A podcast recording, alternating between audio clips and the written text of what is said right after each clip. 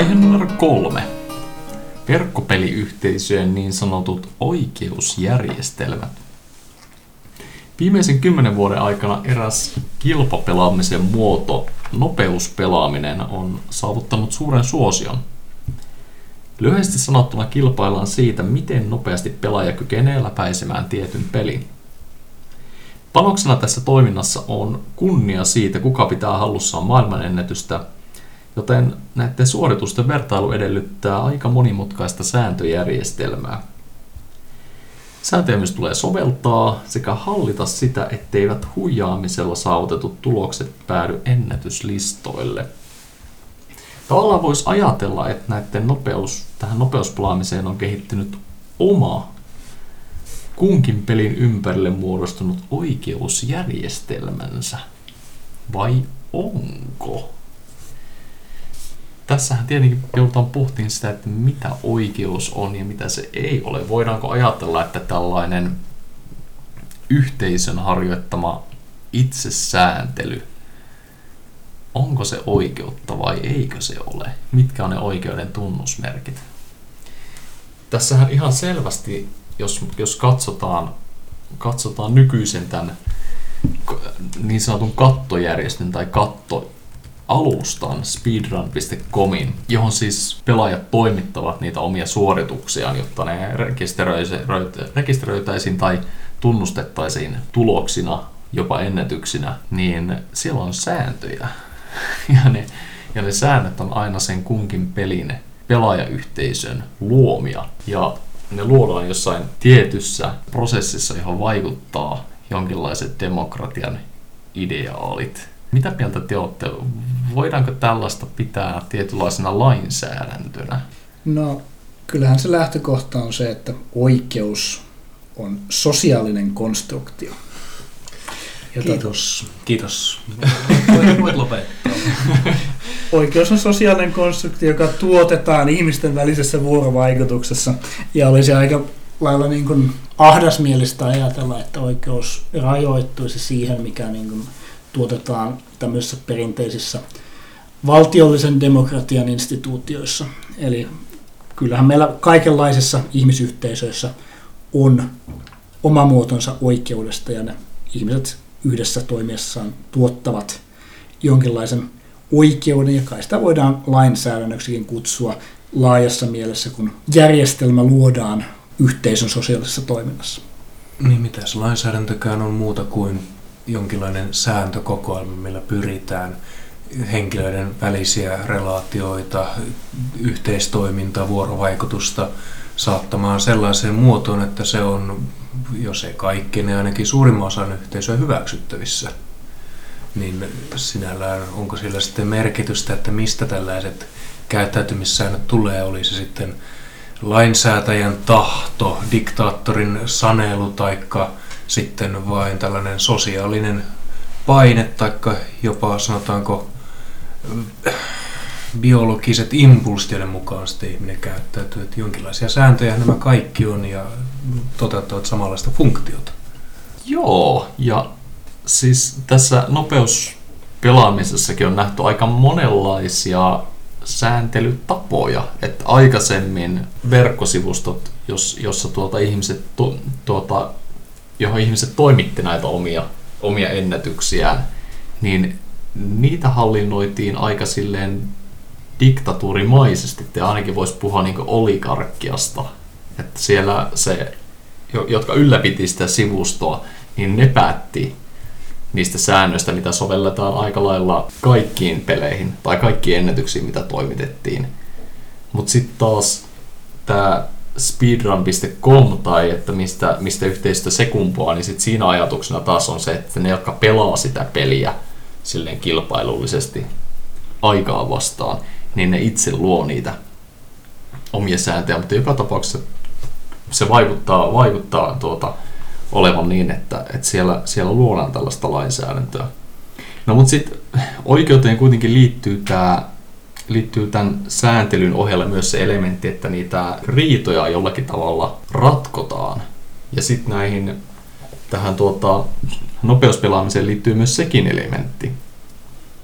Eli, eli sit siinä vaiheessa, kun joku, joku toimittaa jonkun oman videonsa siitä, miten hän on pelannut tätä peliä nopeasti, saavuttanut jonkun tietyn tuloksen, niin sitten siellä on joku, joku taho, joku moderaattori, joka katsoo, että onko siinä noudatettu kaikkia näitä, näitä sääntöjä. Et siinä on myös tällaista lain soveltamisen Mm, ja jopa tulkinta, jos siellä on sellaisia tekoja, jotka näyttäisivät soveltuvan niihin sääntöihin, mutta ei kuitenkaan ihan. Eli ja sitten pitää tällaisilla tulkinnoilla ehkä luoda jopa uusia sääntöjä tämän lain soveltajan siinä kohtaa, tämä moderaattori. Siis varmaan tämmöisten epämuodollisesti järjestäytyneiden yhteisöjen etu on nimenomaan siinä, että se lainsäädäntömenettely tietyllä tavalla ei ole kaavoihin kangistunut, eli he pystyy useinkin, jos siellä niin kuin yhteisössä vaan on tietty tahtotila, niin muokkaamaan niitä sääntöjä semmoisessa menettelyssä, minkä suurin osa siitä yhteisöstä kokee oikeudenmukaiseksi. Toki niin kuin sitten tuntematta ihan niin kuin näitä esimerkkiyhteisöjä tarkemmin, niin on mahdollista riippuen siitä, että miten se yhteisö on alun perin syntynyt, miten se on järjestäytynyt, kuka on käyttänyt teknistä valtaa, tai kenelle teknisesti on ollut mahdollista tehdä erilaisia ratkaisuja, niin se on saattanut vaikuttaa siihen, että mikä on se menettelyprosessi, jossa ne lait tai säännöt syntyy.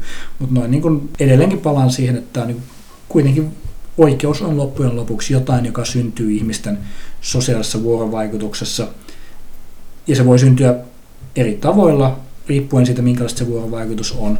Ja tämmöiset verkkoyhteisöt, ihan riippumatta niiden aiheesta, voi muodostaa hyvin erilaisia, sanotaanko tämmöisiä lainsäädäntömekanismeja ja tapoja, millä ne sitten muokkaa ja ylläpitää sitä omaa oikeusjärjestelmäänsä.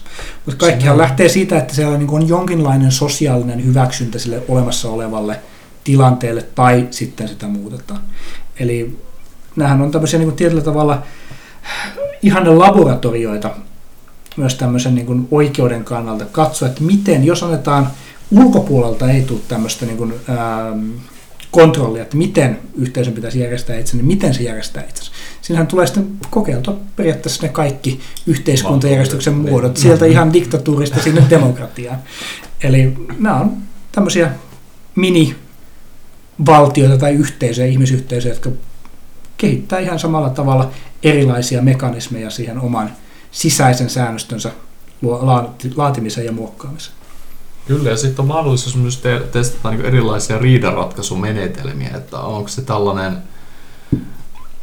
tällainen että jos tulee, tulee epäilys siitä, että joku, joku on huijannut, niin minkälaisia todistusoikeudellisia sääntöjä siitä, että miten osoitetaan se, että joku on huijannut, niin. mitä vaaditaan aikaisemmissa tapauksissa on tarjottu aika vahvasti nojautua asiantuntijatodisteluun ja luotettu myös siihen, että tämä tuomarina toimiva henkilö ymmärtää hyvinkin syvällisesti sitä peliä, eli tällaiseen asiantuntemukseen pohjautuva näyttö siinä on ollut.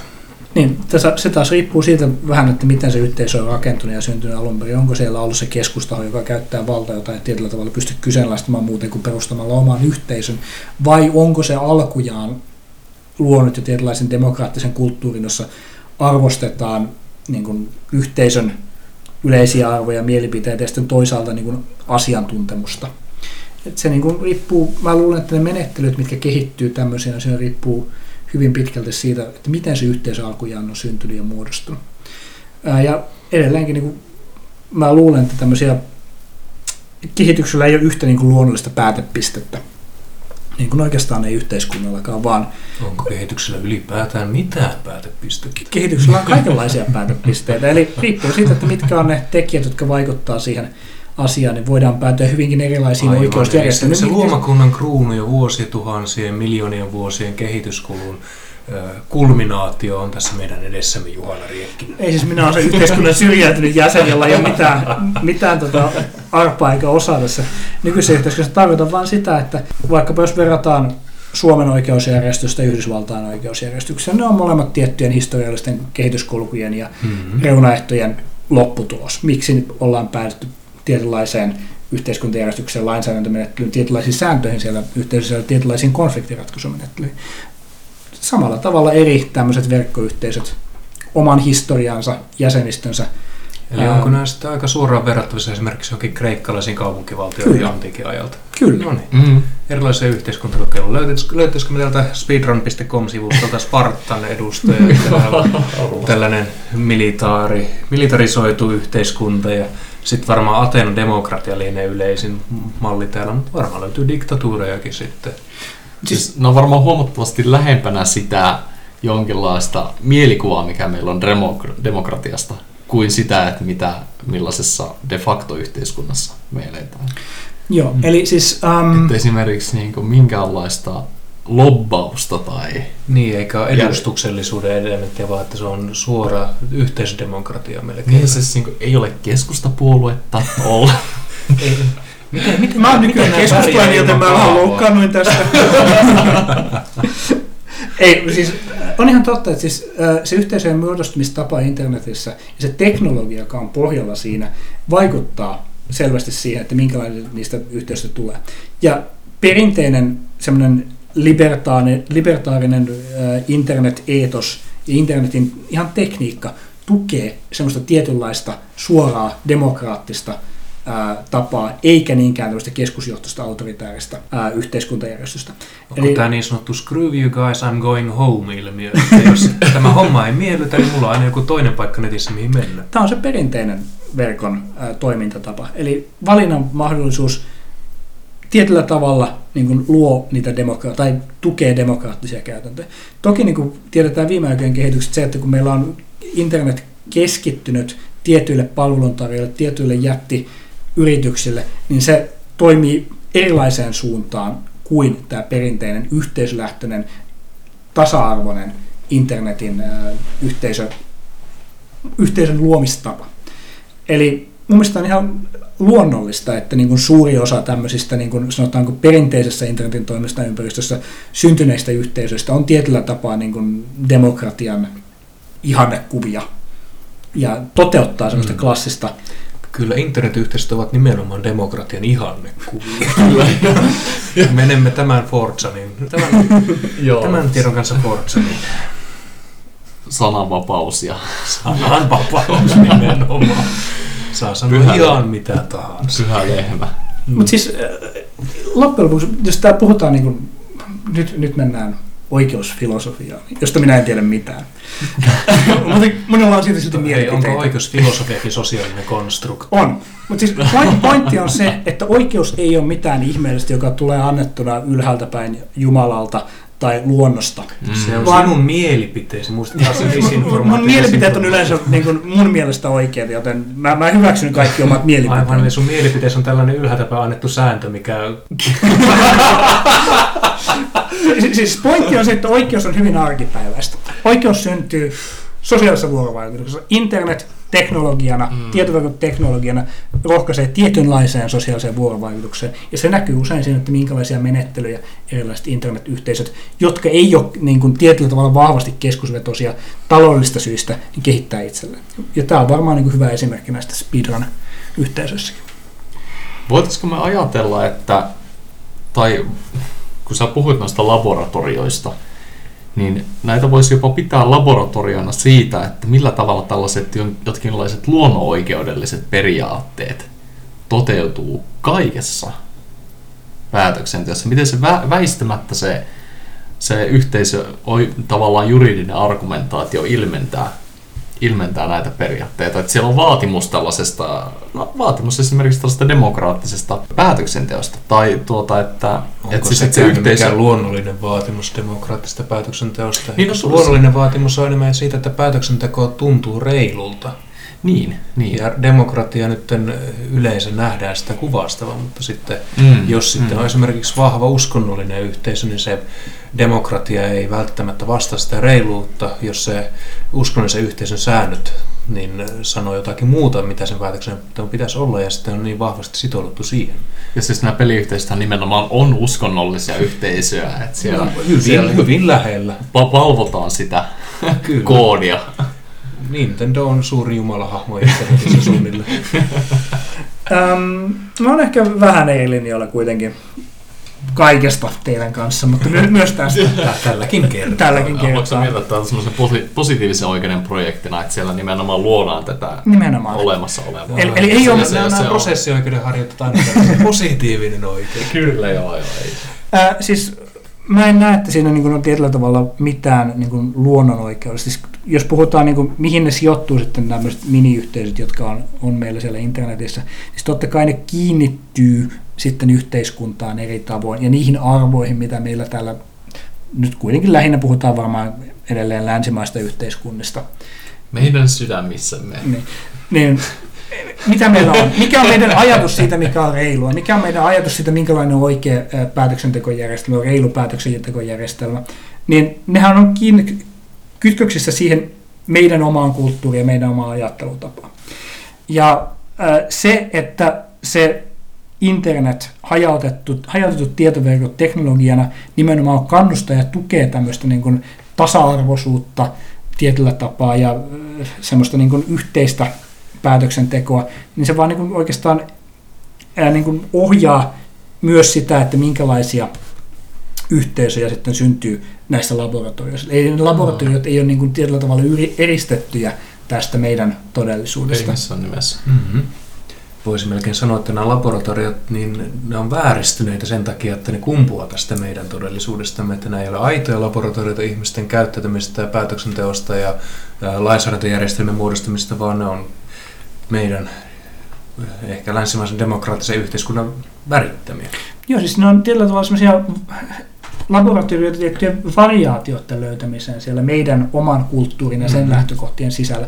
Ne ei ole niin kuin laboratorioita, joista lähdetään puhtaalta pöydältä kehittämään niin kuin sieltä amebatasolta elämää ja sitten siitä, että minkälainen päätöksentekojärjestelmä tai yhteiskuntajärjestelmä muodostuu, vaan se on tietyllä tavalla sidottu siihen meidän länsimaiseen. Ehkä tämä. Ameba-vertaus voi olla väärä, jos katsoo tätä yhteisön jäseniä, niin saattaa hyvinkin olla, että sieltä, sieltä sitä on lähetty.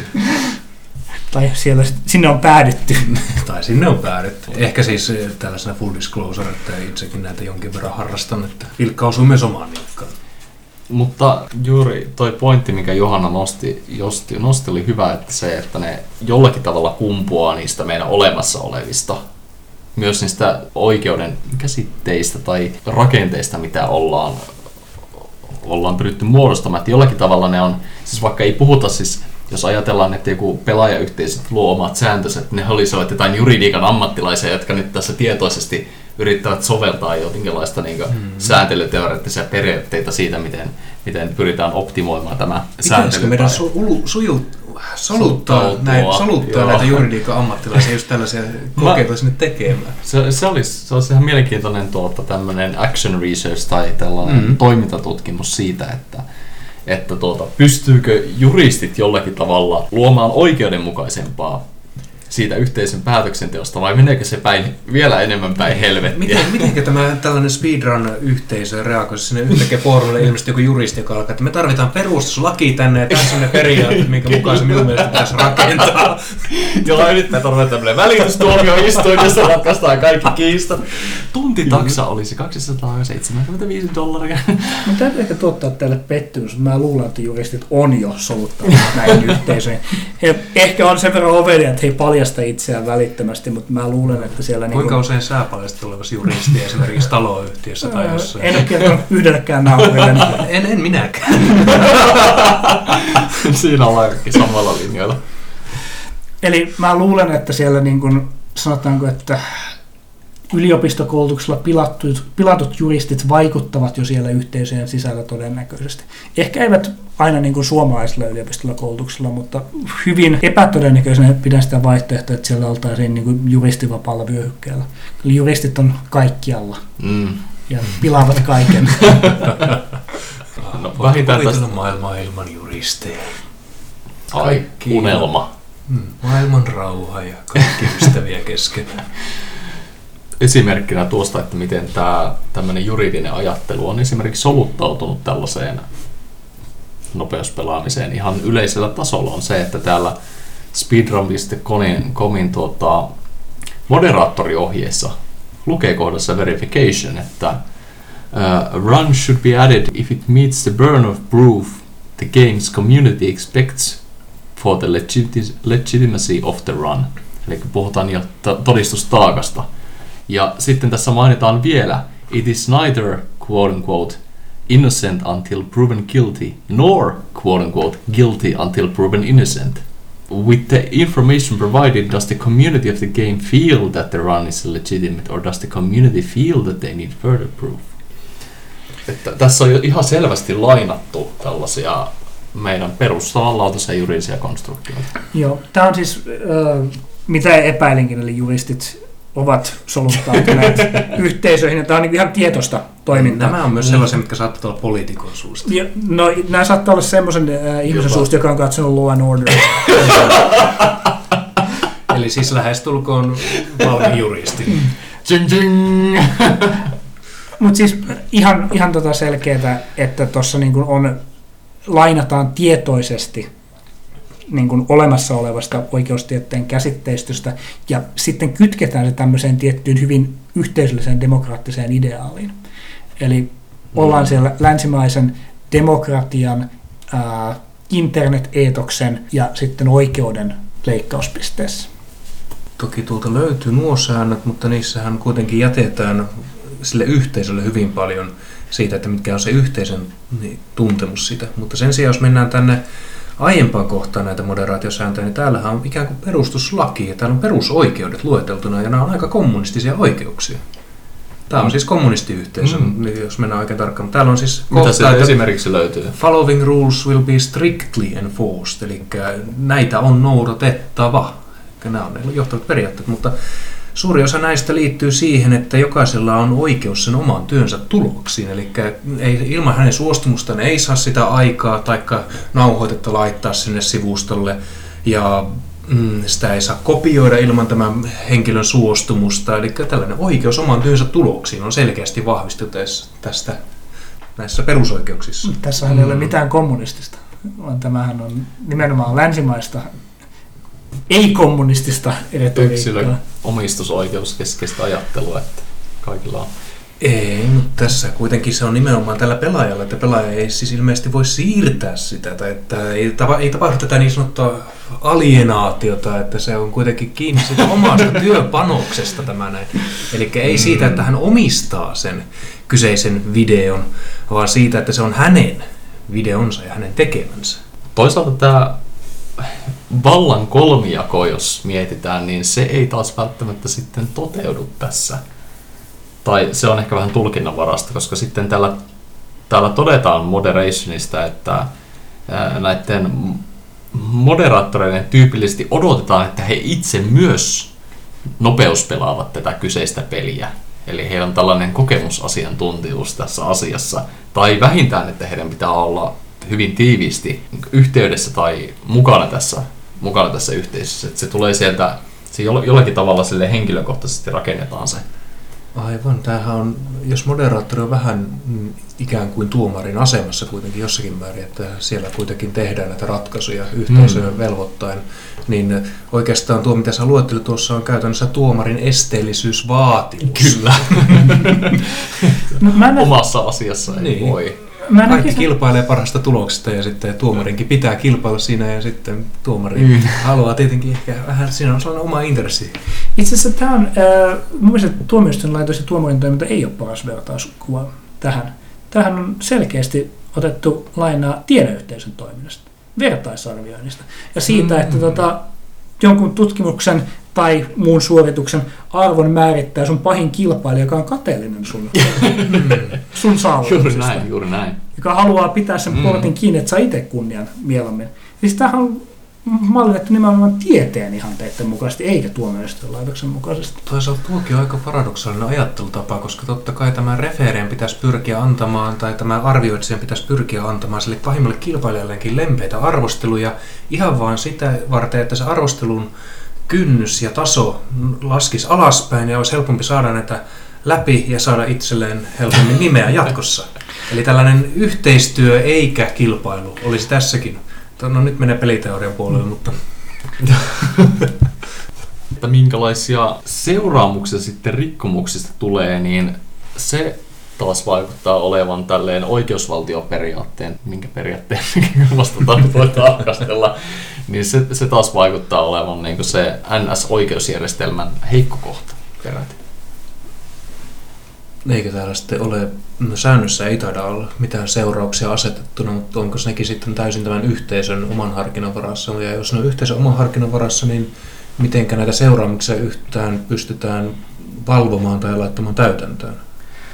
Täällä todetaan, että yleensä jos, jos osoittautuu, että se toimitettu suoritus, sen nopeuspelaamissuoritus on, koostuu useammista eri tiedostoista, eli se on tällainen tarkoituksella feikkinä koottu yhteen se, se suoritus, niin se yleensä johtaa pysyvään bännäämiseen, eli pysyvään kieltoon tai estämiseen sieltä sivustolta, että ei voi enää sitten saada mitään ennätyksiä sinne sivustolle. Siis tämähän on aika tämmöinen primitiivinen kriminaalipoliittinen näkökulma, eli pahan tekijä, rikoksen tekijä eristetään yhteisöstä pysyvästi. Eikö se ole niin Kar- hyvin Karkotus tai, mutta tässä ei saada vankilaa, mikä on se moderni vastine. Mod, siis vankilahan on kuitenkin loppujen aika tuore keksintö, että mm-hmm. tämmöinen perinteisempi on nimenomaan tuo karkotus, eli suljetaan täysin yhteisöstä. Onko tässä bännissä kysymys karkotuksesta vai kuolemantuomiosta?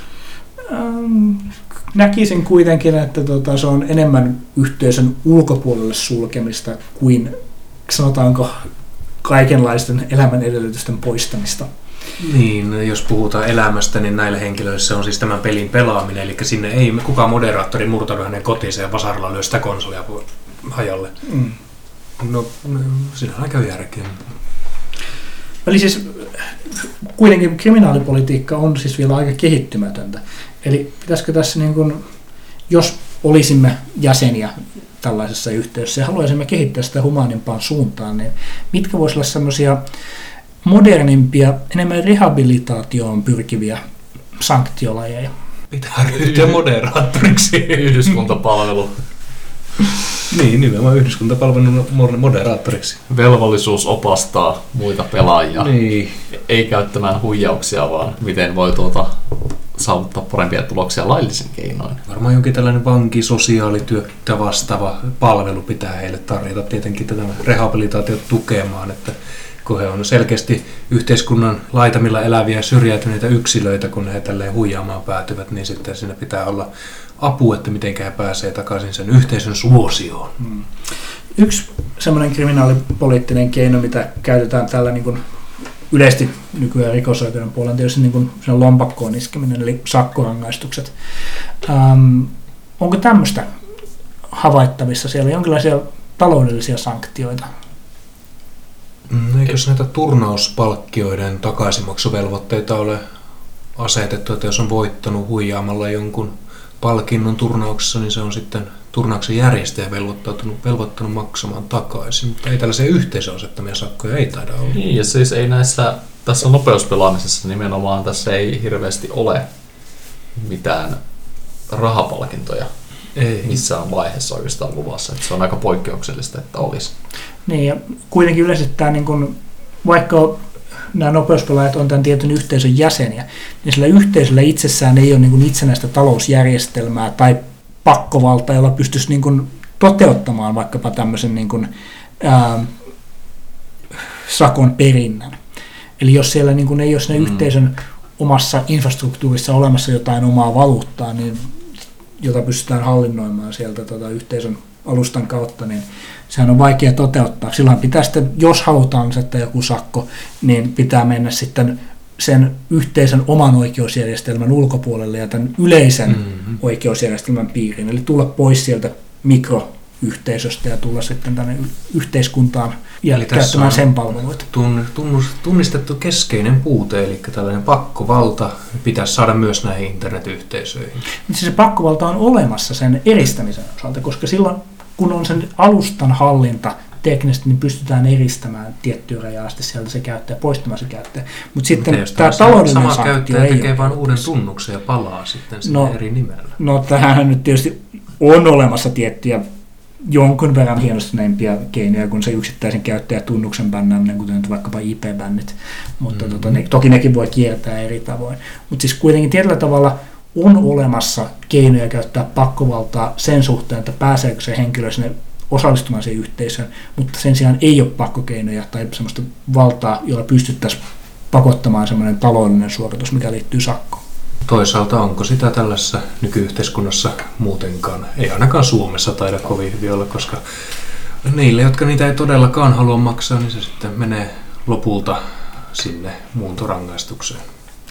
No kokemusasiantuntijana voin kertoa, että, että jos on tämmöinen hyvätuloinen yliopistotyöntekijä, niin kyllähän tota, yhteiskunnalta löytyy ne keinot saada ne sakkorahat, mutta sitten jos ollaan vielä hieman alemmalla tasolla yhteiskunnan syrjäytymishierarkiassa kuin minä, niin sitten välttämättä yhteiskunnalla ei enää ole niitä keinoja sen sakkorangaistuksen toimeenpanemiseen.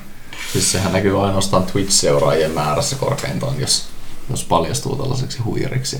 Mm, mikä on sekin sinällään taloudellinen ehkä menetys. Mutta... Se on taloudellinen menetys, mutta onhan sitten näitä huijareita, jotka ovat tehneet tästä vain niin suuren kohun, että se on oikeastaan lisännyt heidän mainettaan ja mm. näkyvyyttään Twitchissä, että sinällään he huijaamisella menestyvätkin taloudellisesti yhtäkkiä paremmin.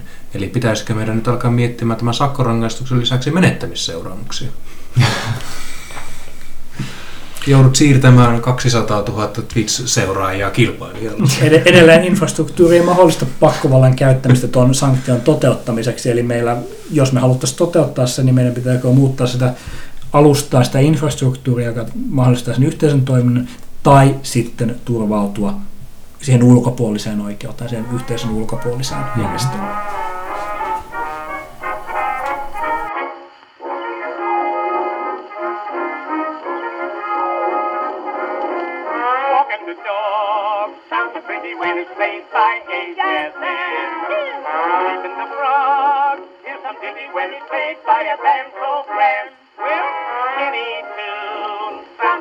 When it's played with harmony. But if you want to be classy, play me